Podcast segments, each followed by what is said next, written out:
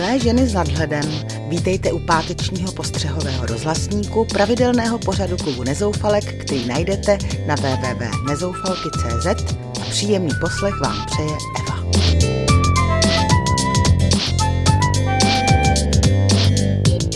Víte, kdo to je otomista? Že ne? Tak já vám to prozradím. Pak taky polituju ženy trápící se na vysokých podpadcích a nakonec se utěším, že zákon schválnosti si nesedá jenom na mě. Říká se jim otomisté. Je jich čím dál víc, už jdou snad do milionů. Jistě jste si jich už také všimli. V každé druhé větě řeknou, že je to o tom, ať mluví o čemkoliv. Třeba sdělují svůj recept na skvělou bramborovou polévku a hle, je to o tom, že se do ní musí dát mrkev. A nebo o vlastním zahrádkářském neúspěchu, v tom případě je to o tom, že mají nekvalitní zeminu.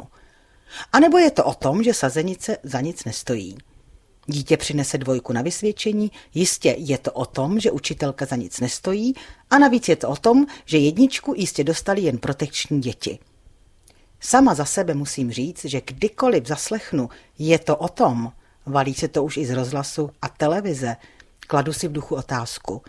Jak se ti našinci vyjadřovali, dokud češtinu nenakazil virus otomismu? Jistě nemlčeli. Samozřejmě, že ne, jen mluvili normálně – tak jsem zvědavá na další nenormálnost, kterou se čeština obohatí. A co na to říkají naši jazykospitci?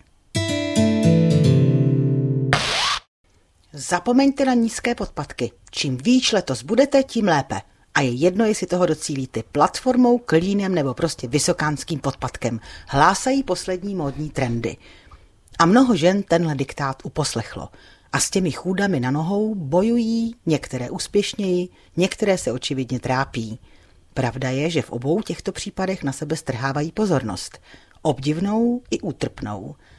Ne všechny totiž na těch vysokých šteklích umí chodit jako modelky na mole, které si mimochodem po přehlídce s úlevou přezují do tenisek. Pochybuji, že by si ta vysokánská kopítka tyto dámy obuly na běžné každodenní chození. A tak když pozoruji některé ženy, klopítající po městské dlažbě, napadá mě, že dobrovolně trpí jen proto, aby zvýšili svůj sexepíl a přitahovali mužské pohledy. No jasně, všechno je to o mužských. Všichni ty blahníkové, lafitové, lubuténové, ungarové a mnoho dalších návrhářů jsou vesměs pánové.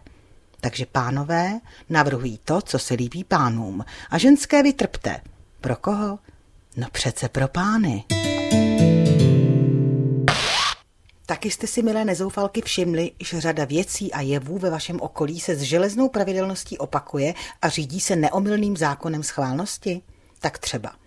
Ať položíte použitou lžičku do dřezu jakoli a kamkoliv, kdykoliv pustíte vodu, dopadne její prout přesně do prostřed lžičky a zlije vám celou linku.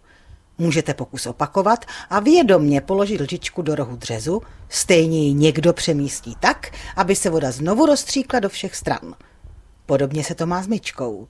Ať ji otevřete kdykoliv, vždycky je plná umytého nádobí, které čeká na uložení. Na koho? Jasně, že na vás. Taková cukřenka je na rozdíl od myčky zase po každé prázdná a čeká na doplnění a kdykoliv pověsíte prádlo na balkon, začne pršet. Jediný ostrý nůž není nikdy k nalezení a půl skleničky piva, které schraňujete do guláše, vám vždycky nepozorovaně vysosá manžel. A to nemluvím o žehličce, která přestane fungovat kdykoliv si potřebujete vyžehlit svou nejoblíbenější tuniku.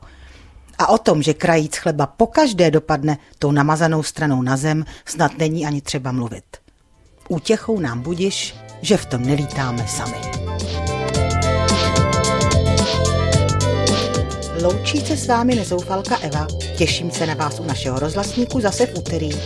Myslíte, že si najdete chvilku na jeho poslech?